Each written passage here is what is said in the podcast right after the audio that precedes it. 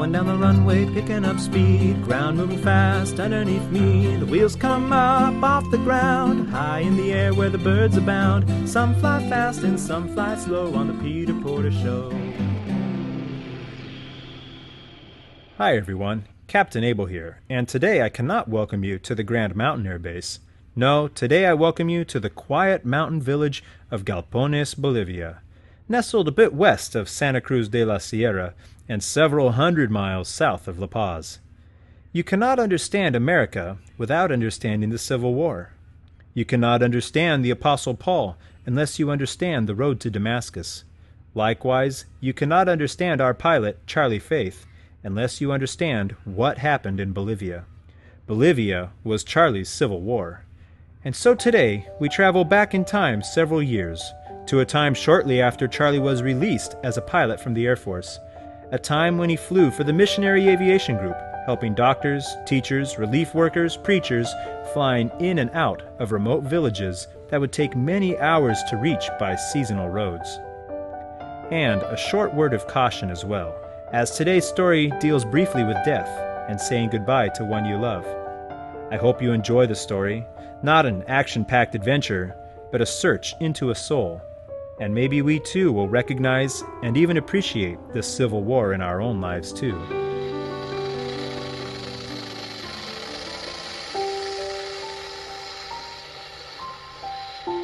Mr. Worthington from the missions agency rolled a wheelchair into Charlie Faith's hospital room. Bruised and battered, Charlie lifted himself into it and began a silent roll out of the small hospital in Yapacani, Bolivia, into a waiting jeep that belonged to Pastor Alvarez. Hola, Charlie. How are you doing? But Charlie would not respond, other than meeting the man's eyes with his own tear filled, hollow gaze.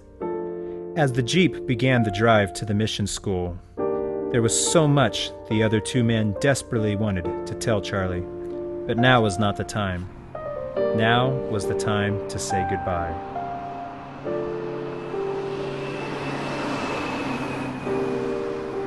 A few trucks, but mostly donkeys, filled the area that most closely resembled a parking lot.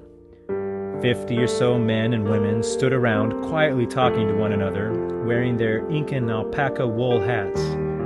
Just beyond them were 50 schoolchildren from that school, wearing their white uniform shirts with slacks or dresses, and most of the 25 children from the other school, the former school just south of Galpones in the mountains.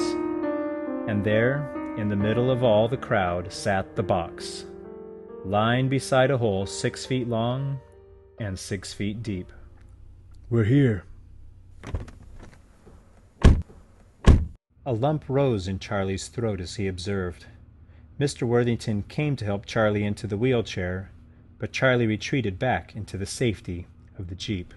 You can stay here, of course, if you want to, Charlie. But no one's going to. Uh, No one People will, will be happy to see that you are all right, Charlie. Because of you, we're burying one person, and not, and not twenty-five. The compliment was true and sincere, though to Charlie it was just a spark.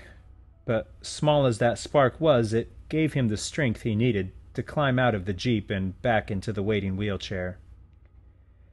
As he bumped along over the dirt and grass covered field to the spot outside of the school where they had selected to bury Miss Karen, Charlie could feel the weight of parents and children's eyes upon him.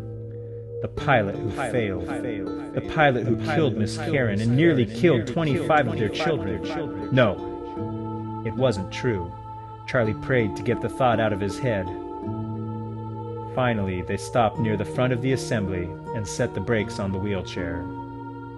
Funerals in Bolivia are not quick affairs, and especially when the service is for someone as loved by all as Miss Karen. Though most of it was in Spanish, except the part when Mr. Worthington shared, Charlie did his best to understand with the limited Spanish he possessed. Miss Karen was born on May 1st, 1975, in Carson City, Nevada, in the United States. After teaching one year in America, she gave up the comforts of home to follow God's calling to be a teacher to the children of Bolivia, where she would spend the last six years of her life. Mr. Worthington gave the eulogy, and was translated by Pastor Alvarez to the people gathered around. At the end, the children sang a beautiful song that Miss Karen had taught them, followed by Pastor Alvarez singing a song Miss Karen loved so much. Y por eso los grandes amores de muchos colores me gustan a mí. Y por eso los grandes amores de muchos colores me gustan a mí. People hugged, people cried, children cried. Hands patted Charlie on the back, squeezed his shoulder, said encouraging words to him in Spanish. And though he nodded his head in acknowledgement of their kind words, he met eyes with as few as possible. Till one grandmother, who had studied English years earlier, knelt down directly in front of Charlie and looked deeply into his eyes. If you let the devil win and steal your joy, you dishonor everything Miss Karen stood for. God alone holds our lives in his hand, not you, not the guerrillas, the terrorists in the jungle. You'll say goodbye to her now. Don't take her from this place in the bitterness of your heart. This is where she wanted to be.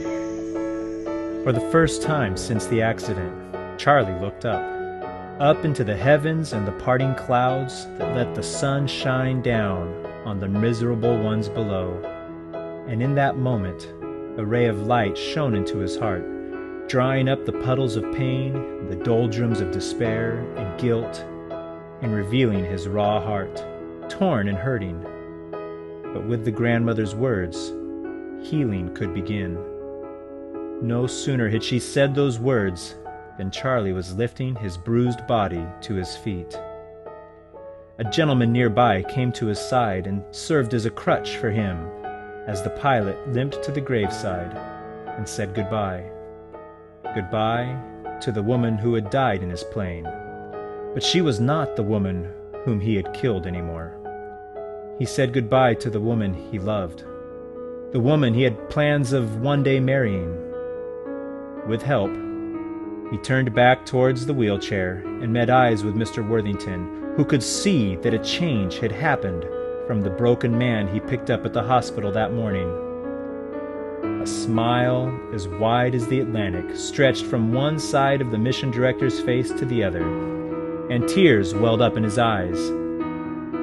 Mr. Worthington had lost one of his finest teachers, and he was equally concerned that he was losing one of his finest pilots with her. But Charlie's story was just beginning a new chapter.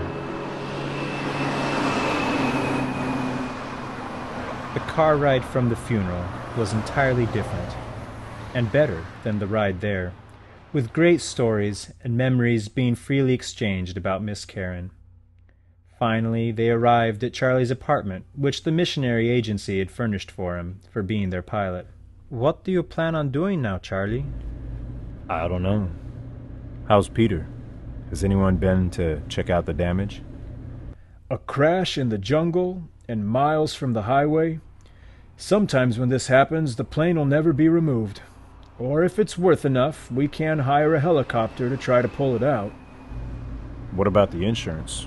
Will you get your money back? Well, to be honest, Charlie, when you overloaded my plane, you voided my insurance. And I'm glad you did it. Those kids would have been made slaves or forced to join the cartel armies, maybe ransomed. Kids are worth a lot more than a plane, but it's a big loss either way. It might be a, a year or even more until we can get enough money raised to replace it. So, I guess you don't need me anymore. I can use you uh, somewhere. We'll find a job for you uh, and put you to work. I can put in a good word for you with the missionary aviation director back in the States. Someone with your credentials, even with a crash, I imagine they could use you in another part of the world. They always need pilots, it seems, even more than airplanes. Well, if you don't mind, I'd like to go and assess the damage, and, uh, if there's a way, I wouldn't mind buying Peter if you'd let me. My plane means a lot to you, doesn't it? Yes, it does. We've been through a lot these last four years flying people to hospitals and flying in supplies, carrying folks in and out of villages, pastors, preachers, missionaries, teachers, too. Be my guest, Charlie. Someone needs to see if that plane's worth salvaging. I couldn't have a better man than you check it out. You'll need someone to guide you to the crash. You were unconscious when they pulled you out. Javier Comende is a member of my church. He went with the rescue crew to find you guys. Uh, I'll ask him to take you there. Thanks, Pastor Alvarez. So, Charlie loaded his truck and met Javier Comende to investigate the crash site. They followed the highway only about 50 kilometers from his apartment, then they turned onto dirt and mud roads. Into the hills and mountains they went, another hour bouncing over uneven roads until they came to a particular fork. Párate. Allá, señor. Javier motioned with his hand up on the side of a mountain. About a half mile above them, you could barely see the wings and rudder of a plane poking through the misty jungle canopy. Charlie parked his truck and took his backpack and machete to cut their way up to the crash site.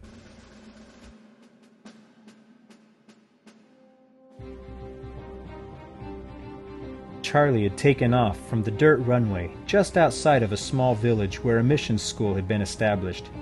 A terrorist group had been making threats against the fledgling community, but Miss Karen and Mr. Worthington had decided to ignore them. They were only threats.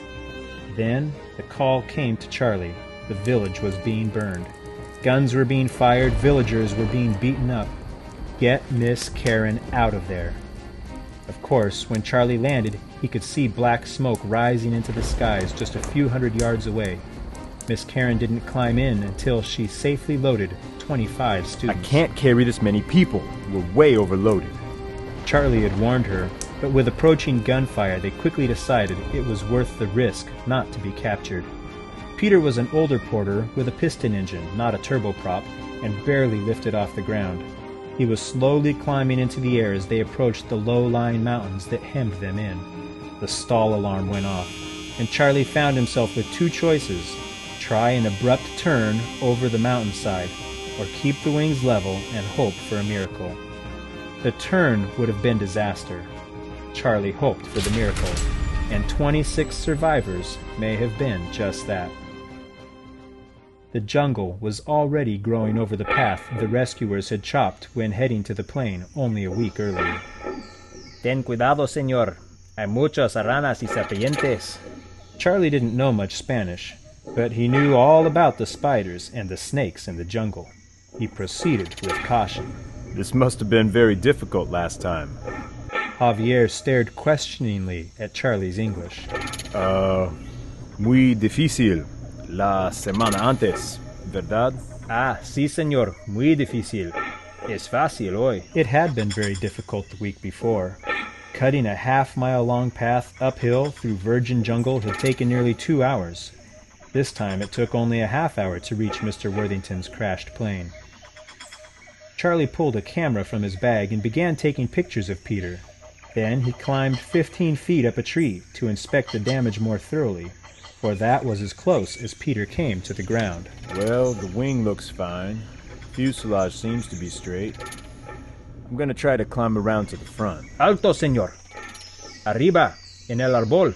Charlie looked on the branch above him and saw the large green tree snake staring at him.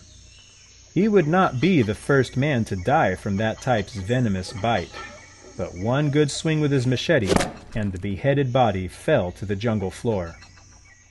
A few feet further on the branch, and for the first time, Charlie could see the front of the plane. His blood ran cold as he froze on the branch for a moment. A shiver ran through him as he stared in spite at the thick tree branch that shattered through the windshield into the front passenger seat, leaving only blood spatters where Miss Karen had so frequently sat. The cowl and engine were mangled and torn halfway off, but as Charlie looked closer, it appeared the firewall was undamaged, leaving engine bolts sheared off from the impact. An engine was nearly half the cost of the whole plane, but that might just make the salvage worth the effort. And as Charlie reckoned, If the plane were undamaged, he would never have enough money to buy it. This way, at least, he could have a chance of getting Peter flying again. One day.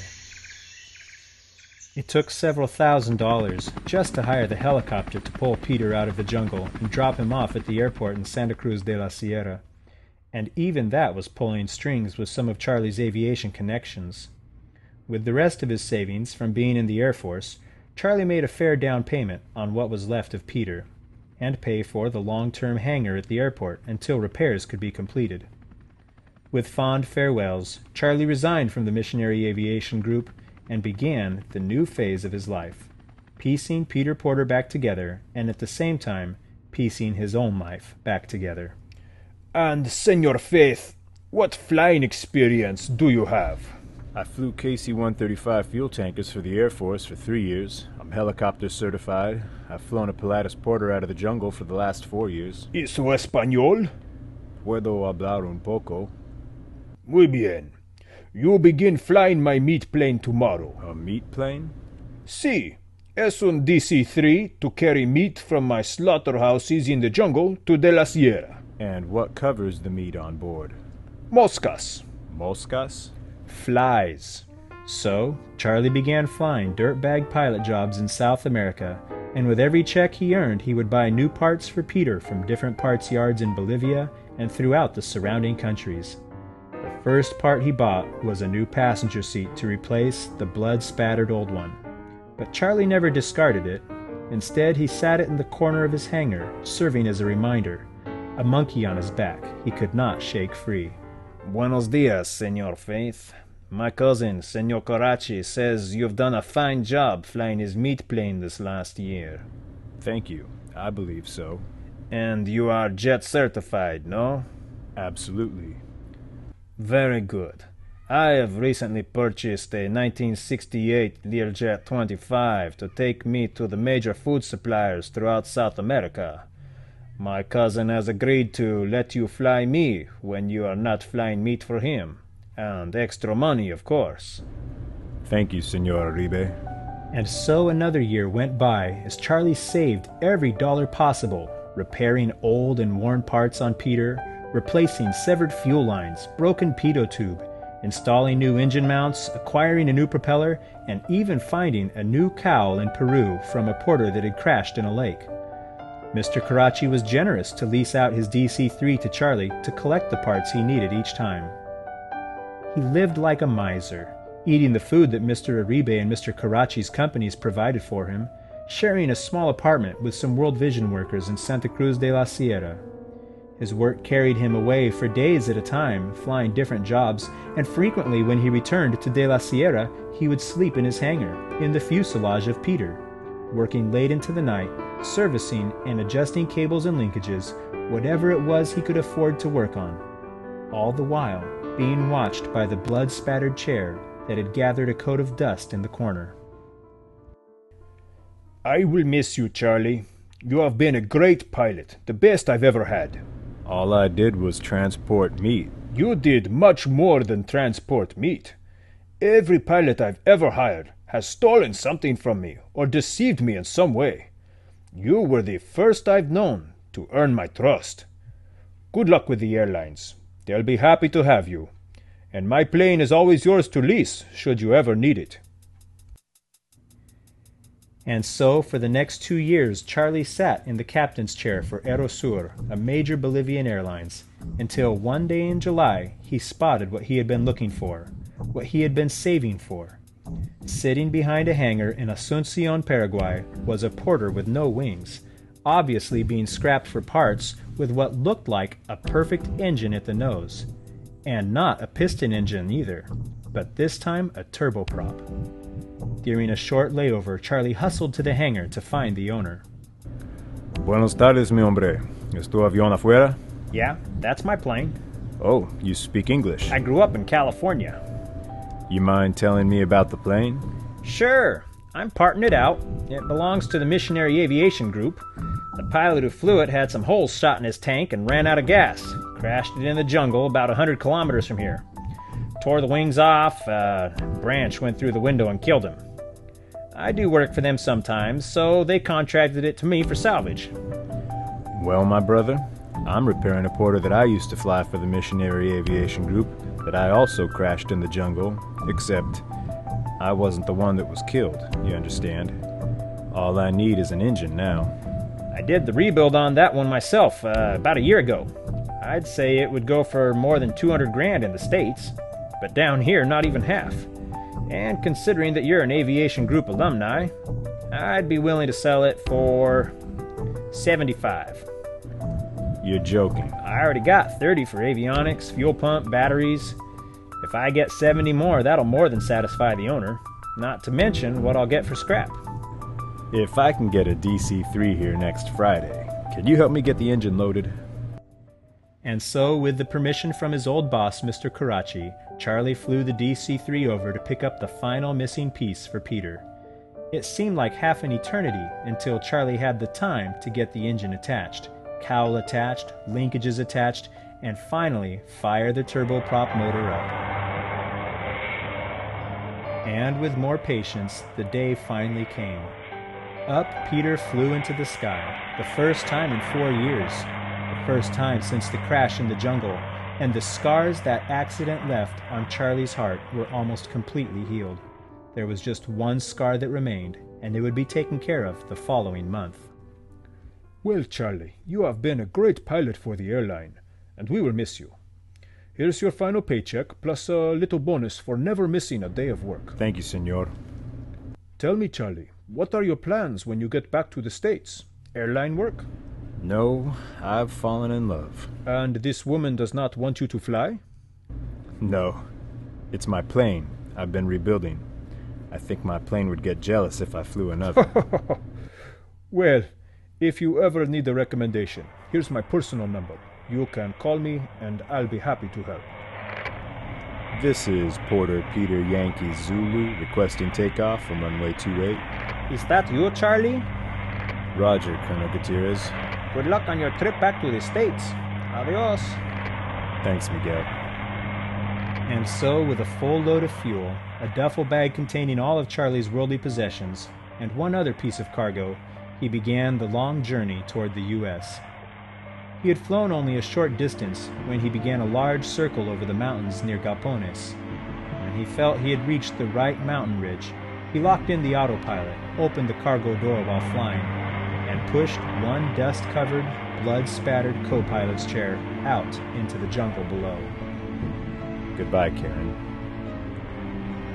I'm sorry. And in that moment, the last scar on Charlie's heart was healed. It was three weeks and an envelope full of cash later when Charlie landed at the airport in San Antonio, Texas for FAA certification of his plane. Another few months of barnstorming, visiting friends and family, flying different jobs across the country, and he finally replied to a job advertisement at the Grand Mountain Air Base. Well, Mr. Faith, you've certainly got an impressive list of aircraft you're certified on, and quite the logbook of flight time.